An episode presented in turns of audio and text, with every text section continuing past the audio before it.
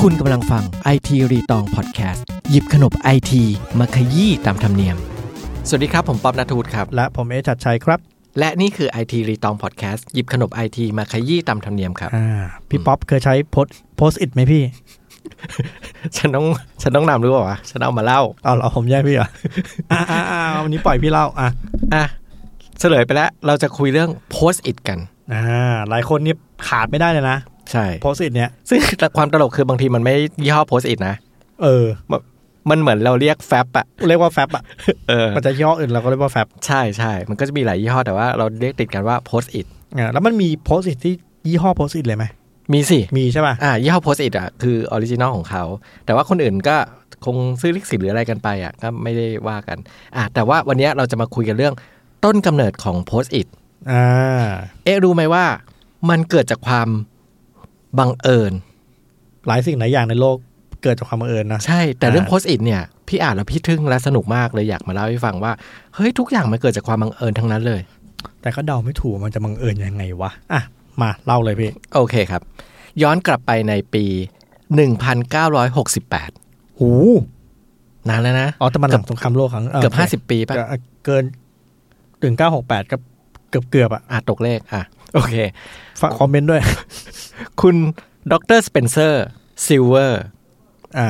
คนนี้เขาเป็นนักวิทยาศาสตร์ของบริษัท 3M อ่า ยุคนั้นมี 3M แล้วเหรอพี่ 3M ใช่ในสหรัฐ อ๋อ อ อ เมริกา 3M เขาก็โด่งดังอยู่แล้วในการคิดนวัตกรรมต่างๆนะครับเขากำลังอยู่ในช่วงการพัฒนากาว ที่มีประสิทธิภาพสูงติดแน่น อ๋อ 3M เขาทำกาวอยู่แล้วไงอ่ะเขาทำพวกอะไรพวกอย่างเงี้ยเขาก็พัฒนากาวว่าทำยังไงให้มันติดแน่น แต่พอทำไปทำมาผลลัพธ์กลับเป็นยังไงรู้ไหม อืม ตรงกันข้าม คุณสเปนเซอร์ทำกาวที่มีพลังยึดติดน้อย ตั้งใจปะ ไม่รู้แต่ว่าเขาออกมาเป็นกาวพลังยึดติดน้อย แต่ว่าใช้ซ้ำได้ อาจจะกึ่งตั้งใจไม่ตั้งใจไหม อ๋อ พอออกมาปุ๊บเป็นเอ๊ะกาวพลังยึดติดน้อยเขาจะทำอะไร ตอนนั้นเนี่ยเขาก็เลยคิดว่า เฮ้ย แต่มันเอาไปใช้ซ้ำได้ กล่าวคือว่ากาวเนี้ยพอสมมติเอ๊ะเอาไปติดอะไรเนี่ยพอลอกออกจากพื้นผิวแล้วเนี่ย มันไม่ทิ้งคราบ อ่า อ่ะแล้วก็เอาไอ้สิ่งเนี้ยไปแปะซ้ำอีกที่หนึ่งได้ อ่า แต่ตอนนั้นมันคือเป็นกาวนะ มันไม่ได้เป็นกระดาษโพสต์อิท อ่า ก็คือลอกแล้วติดซ้ำลอกแล้วติดซ้ำเนี่ยเออผนังไม่ได้เลอะเทอะไม่ได้เปรอะอะไรมาก แต่ทีเนี้ยพอหลังจากนั้นเนี่ยดรสเปนเซอร์เขาก็นำเรื่องกาวเนี่ย ใช้เวลาในการโปรโมทแล้วก็ผลักดัน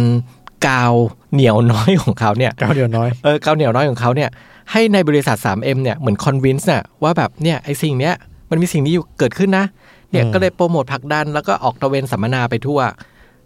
บริษัท 3M คือ อ่า ต้องเข้าใจก่อนว่าบริษัท 3M มันก็คือใหญ่ อ่า ต่างแผนกนู้นผลิตนั่นผลิตแผนกนี้ผลิตนี่ อ่า อะไรเงี้ยคุณสเปนเซอร์เขามีกาวเหนียวน้อยเนี้ยเขาก็ต้องไปแบบพรีเซนต์ให้คนอื่นๆน่ะรู้ว่าเขามีสิ่งนี้ แต่ก็ไม่มีใครสนใจ เขาบอกว่า 5 ปีเลยนะ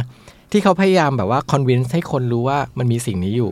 แต่เขาก็บอกไม่มีใครสนใจ เพราะว่าไม่รู้ว่าจะเอาเอากาวที่ เออ มันเหนียวน้อยเนี่ยไปทำอะไรได้ ผมก็กำลังจะบอก คือถ้ามันเป็นกาวเหนียวน้อย กาวกูก็ต้องการกาวที่มันเหนียวมากๆเพราะวะ ใช่เขาก็เลยเขาจะให้สัมภาษณ์ย้อนหลังว่า ตอนนั้นอ่ะเขาเองก็แบบสตรัคเกิลตัวเองว่าเขามีสิ่งเนี้ยเขารู้ว่ามันมีมันมีประโยชน์ในในการที่เอาไปติดแล้วมันลอกออกได้ เออ แต่เขาก็ยังคิดไม่ออกว่า เออ แล้วเอาจะไปใช้อะไรต่อวะ อ่ะ เขายังคิดเป็นโปรดักต์ไม่ได้ โปรเจกต์เนี้ยมันก็เลยพับเก็บไว้อย่างนั้นอยู่ อ่า อันนั้นคือ 1968 อืม นะครับ บวกกับไปอีก 5 ปีที่เขาแบบพยายามคอนวินส์อยู่ อ่า พอถัดมาในปี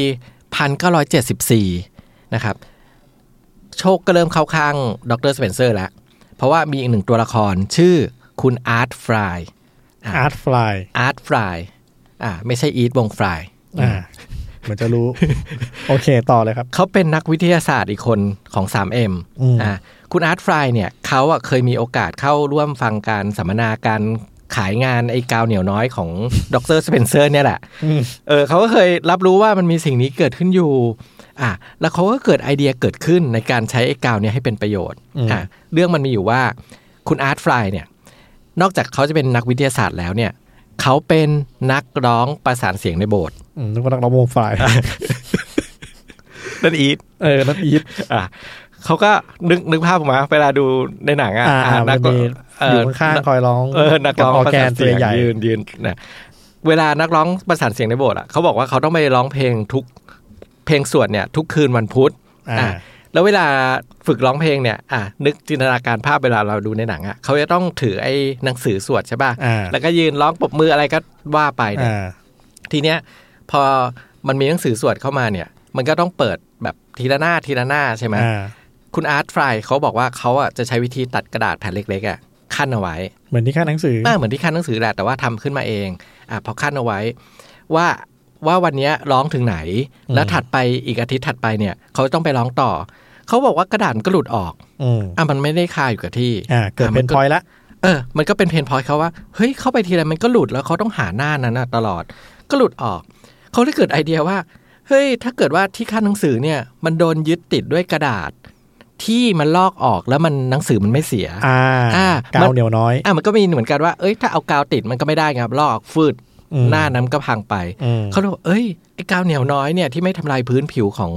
หน้ากระดาษเนี่ย อ่า มันมีประโยชน์ตรงนี้นี่เอง เขาบอกว่าช่วงเวลานั้นเป็นนาทีที่ผมรู้สึกแบบว่า กาวเหนียวน้อยเนี่ยแบบ น่าจะใช้ประโยชน์ได้มากเขาก็ตื่นเต้นมาก ก็วิ่งเลย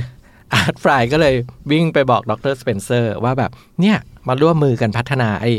กระดาษที่มันมีแถบกาว แล้วก็สามารถลอกออกได้ ดีไหมอ่าสองคนเนี้ยก็เลยพากันไปแบบพอพัฒนาสิ่งนี้ได้เนี่ย ก็ไปแปะกระดาษโน้ตที่ลอกออกได้เหล่าเนี้ยตอนนี้ไม่มีชื่อโพสต์อินนะ อืม อ่าเป็นกระดาษที่แปะกระดาษมีกาวในตัว เขาก็แปะในทั่วออฟฟิศ 3M เลย เพื่อไปสร้างแบบคอนวินสสร้างความสนใจให้พนักงานทุกคนอ่ะ ได้ได้เห็นแล้วคืออะไรวะ แล้วก็ อืม ทดลองใช้ เพราะว่าเอาเข้อจริงแล้วเนี่ย แม้ว่าเขาจะได้ไอเดียมาจากการที่ทำเป็นที่ขั้นหนังสือแล้วก็ลอกออกได้โดยไม่ไม่ทำให้หนังสือพังเนี่ย แต่ว่า อืม ตอนนั้นเนี่ยเขาก็พัฒนาต่อไปว่ามันต้องไม่ใช่แค่ที่ขั้นหนังสือ อ่า แต่มันคือวิธีการสื่อสารแบบใหม่ ที่ยุคนั้นไม่มีใครทำ อ่า อ่าสมัยก่อนเขาอาจจะไม่เขาพอเขาไม่มีโพสต์อิเนี่ย วิธีการบอกอ่ะเอ๊ะทำงานนั้นทำงานนี้ก็เดินไปบอก หรือว่า อ่า เขียนใส่กระดาษแล้วไปวางไว้ที่โต๊ะ อ่า ไรก็ว่าไป แต่ว่าพอมีโพสต์อิเนี่ย มันก็เป็นเปลี่ยนวิธีการทำงานในออฟฟิศใช่ไหมเราก็ อืม เขียนบอกแล้วไปแปะ อ่าไปแปลไว้ ไปแปะไว้ อะไรอย่างเงี้ย ในที่สุด บริษัท 3M ก็ยอมทำผลิตภัณฑ์ ชื่อว่า Press and Peel อ๋อ place and peel ก่อน ใช่ ชื่อแรกก็คือ press and and ก็คือตัว n อย่างเดียวนะ อ่า press and peel อ่ะ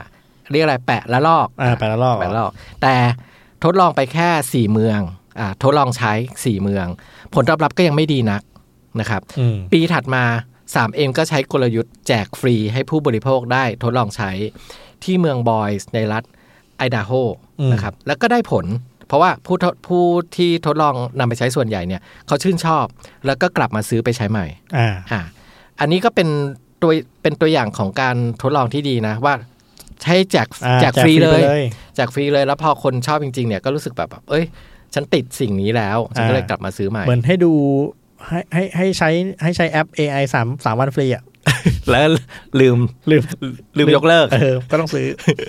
ในที่สุดเนี่ยผลิตภัณฑ์นี้ก็ได้รับการผลิตออกมาจริง อ่า ๆ ภายใต้ชื่อ Post It อ๋อ ใช้ชื่อโพสต์เลย เปลี่ยนแล้วเป็นชื่อ Post It ละออกวางจำหน่ายครั้งแรกเมื่อวันที่ 6 เมษายนปี 1980 โอ้โหก็สิบสองสิบสามปีนะ อ่า ประมาณนั้น ก็นานนะกว่าที่จะแบบ นานๆ วันแรกเกิดวันที่กาวเหนียวน้อย จาก เกิด น้อง ขึ้น กางเหนี เนี่ย ยวน้อยเกิดขึ้นกาวเหนียวน้อยเกิดขึ้นเนี่ย จนถึงวันนี้เป็นโพสต์อินเนี่ย ใช่ สิบสองปี แต่ก็อย่าลืมมันมีช่วงที่แบบ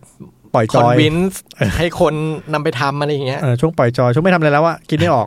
อันนี้ก็คือขายทั่วสหรัฐอเมริกาเลย แล้วก็ อืม ประสบความสำเร็จเป็นอย่างสูงมาจนถึงทุกวันนี้ และทุกวันนี้อย่างที่เกรินไปตอนแรกว่านอกจากโพสต์อิมันก็จะมียี่ห้ออื่นๆเกิดขึ้นตาม ผมเห็นปัจจุบันอะมันมีหลายสี อ่า ก็เลยเกิดคำถามว่าโพสต์อินในยุคแรกเนี่ยจาก 3M เนี่ยมันสีอะไร อ่ะเวลาพูดถึงโพสต์อิจะนึกถึงสีอะไร สีเหลืองแน่นอน อ่ะสีเหลืองอ่อนๆใช่ไหม อ่า อ่อนมากๆ มันก็มีอีกหนึ่งคำถาม ต้องมีเหตุผล เออ ถูกไหมอ่าต้องมีเหตุผลแน่นอน มีเหมือนเอะเลยก็คือทุกคนก็จะถามดรสเปนเซอร์เนี่ยว่า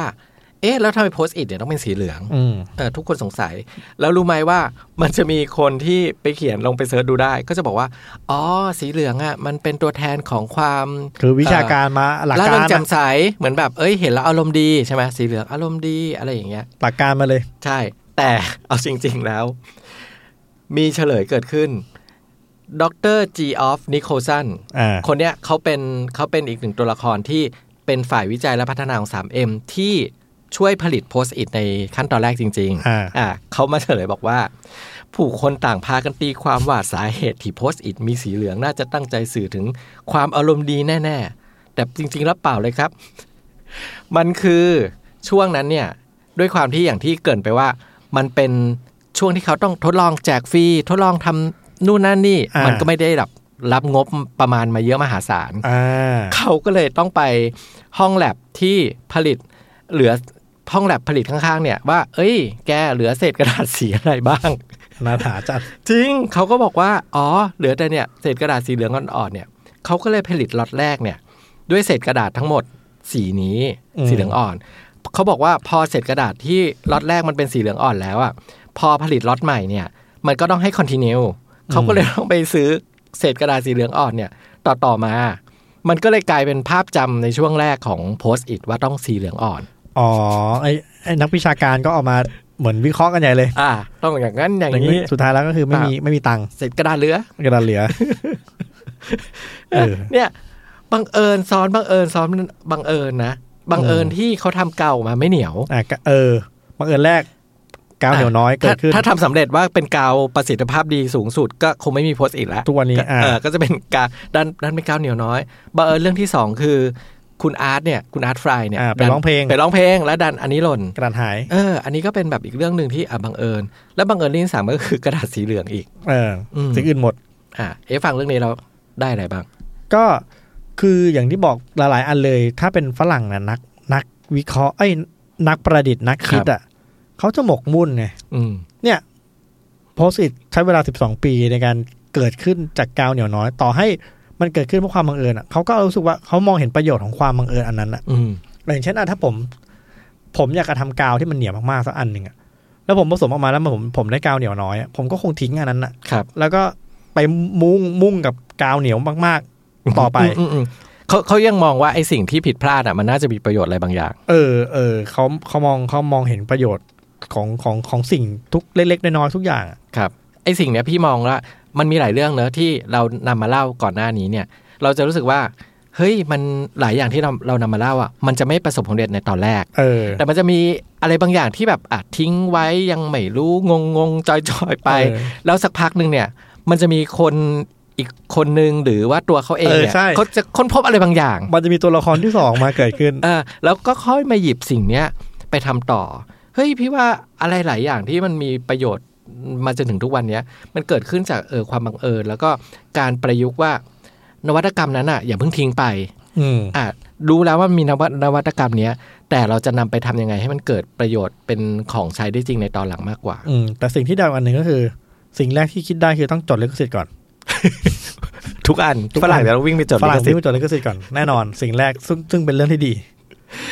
โอเคครับ นี่ก็คือเรื่องของโพสต์อิทที่เราใช้ใช้ๆกันทุกวันนี้ อ่าเกิดจากความบังเอิญ ครับขอบคุณทุกท่านที่ติดตามรับฟัง จนจบนะครับ ฝากกดไลค์กดแชร์กด subscribe ช่องแบทแต่พอดไปด้วยครับ ครับแล้วกลับมาพบกับเรื่องราวไอทีดีๆ สัปดาห์หน้านะครับ ว่าเราจะหยิบเรื่องอะไรมาคุยกันใน IT รีตองพอดแคสต์และนี่คือ IT รีตองพอดแคสต์ติดตามตอนใหม่ของ IT รีตองพอดแคสต์ได้ที่นี่